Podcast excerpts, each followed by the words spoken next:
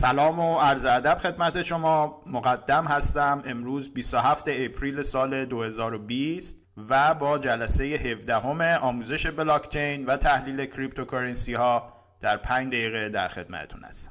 در جلسات قبل سه مورد مهم بنیادی رو راجع به تکنولوژی بلاکچین و cryptocurrency ها مطرح کردیم. اولی مسئله halving در مورد بیت کوین بود که گفتیم از نظر بنیادی به نفع بیت کوین خواهد بود چون عرضه بیت کوین رو کاهش خواهد داد و هر چیز که ارزش کم بشه طبعا انتظار این هست که قیمتش بالا بشه. دومین مسئله بنیادی که راجع به cryptocurrency ها مطرح کردیم مسئله safe haven بودن crypto ها بود که گفتیم هنوز در مورد crypto ها حالا بیت کوین و دیگر الت کوین ها. زود هست که راجبش صحبت بکنیم اما داریم به اون سمت میریم. که اگر همه چیز خوب پیش بره بتونیم cryptocurrency ها رو هم به عنوان safe haven توی های سرمایه گذاریمون منظور بود سومین مورد بنیادی که در جلسات قبل راجع به صحبت کردیم حباب بودن یا نبودن فضای بلاکچین بود که گفتیم اگرچه فعلا کریپتوها گرد و خاک کردن اما وقتی که گرد و خاک بازار بشینه حتما گوهرهای با ارزشی از فضای بلاکچین نصیب بشریت خواهد شد. امروز مورد چهارمی رو مطرح می‌کنیم که از دید بنیادی برای تحلیل بلاکچین و داشتن یک دید کلی نسبت به اون برامون مهم هست و اون مسئله انرژی و مصرف انرژی توسط تکنولوژی بلاکچین هست. می‌دونیم که بلاکچین انرژی زیادی مصرف. آیا در صورت فراگیر شدن بلاکچین کل انرژی دنیا توسط این تکنولوژی مصرف خواهد شد؟ و آیا این نکته از نظر بنیادی یک نقطه منفی برای cryptocurrency ها محسوب نمیشه؟ سعی می‌کنیم خیلی خلاصه در این جلسه به این سوال جواب چون صحبت تحلیل بنیادی شد این مسئله رو هم من برای چندمین بار تذکر بدم که هر گونه تحلیل اوراق مشتقه از هر مدلی که شما در نظر بگیرید می‌خواد کریپتوکارنسی باشه می‌خواد ارز واقعی باشه می‌خواد اوراق بهادار باشه یا هر چیز دیگه. بدون تحلیل بنیادی و فقط با تکیه بر تحلیل تکنیکی عقیم خواهد بود و محکوم به شکست. این رو گفتم چون دیروز یکی از دوستان به من گفت که آقا من با تحلیل تکنیکی دارم تو بورس تهران کار می‌کنم. هیچم تحلیل بنیادی بلد نیستم. با همین تحلیل تکنیکی هم بالای 200 درصد سود کردم. پرسیدم خب چند وقت تو بورس تهران هستی شما؟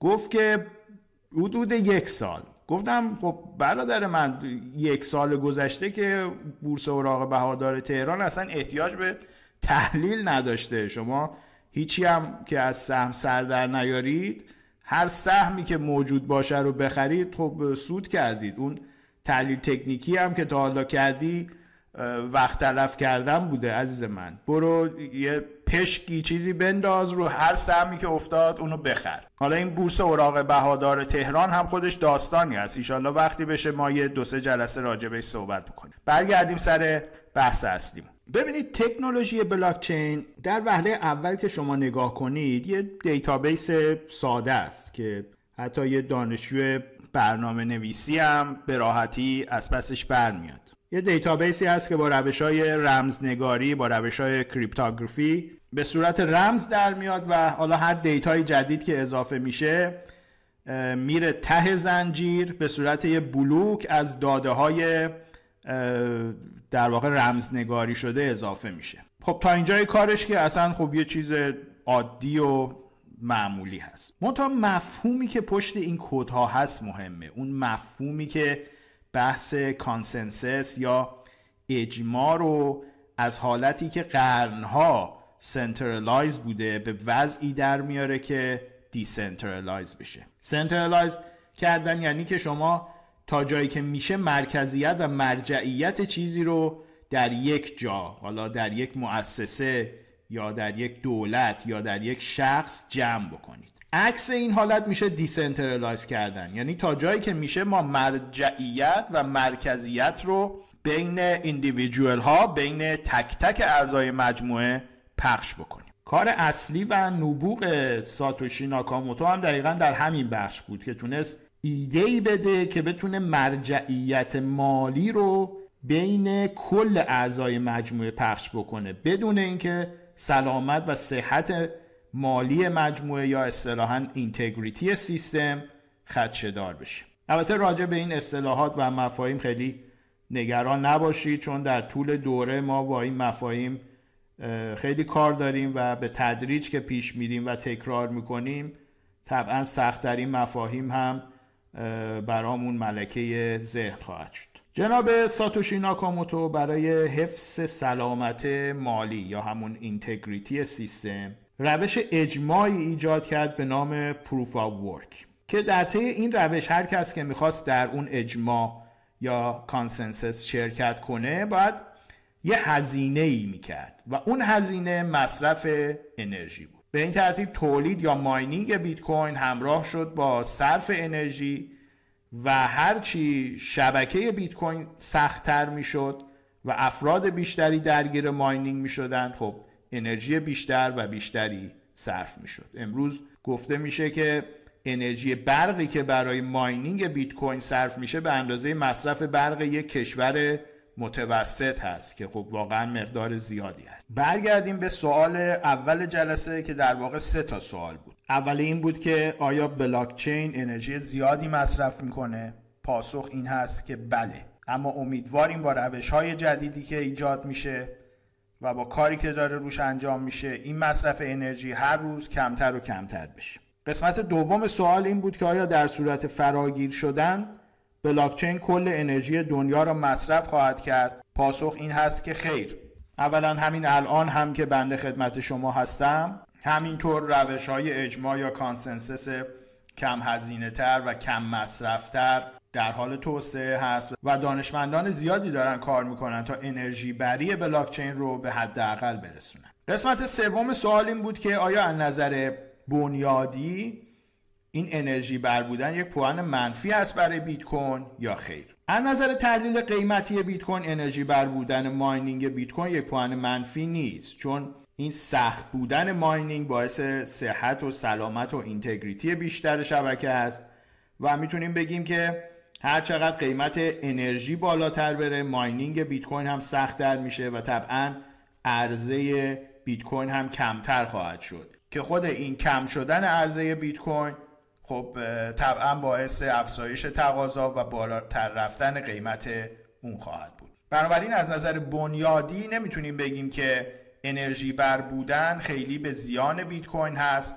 حالا اگرچه نمی‌تونیم هم بگیم که به نفش هست چون به حال از نظر زیست محیطی مشکل داره. و همچنین همینطور ما داریم روش های جدید رو دیولوب می‌کنیم تا این انرژی بر بودن رو حد به حد اقل برسونیم. و همچنین این مسئله رو هم باید در نظر داشته باشیم که به حال ماینینگ بیت کوین یک مقدار محدودی هست. خب حالا که یه جنبه بنیادی دیگه از بیت کوین رو بررسی کردیم بریم سراغ تحلیل سیگنالی امروز بیت کوین ببینیم که اوضاع به چه صورت هست. قیمت بیت کوین در حال حاضر حالا الان که ویدیو رو داریم ما ضبط می‌کنیم 7691 حدود 7700 دلار هست که نسبت به دیروز یک ممیز 18 صدم افزایش قیمت داشته.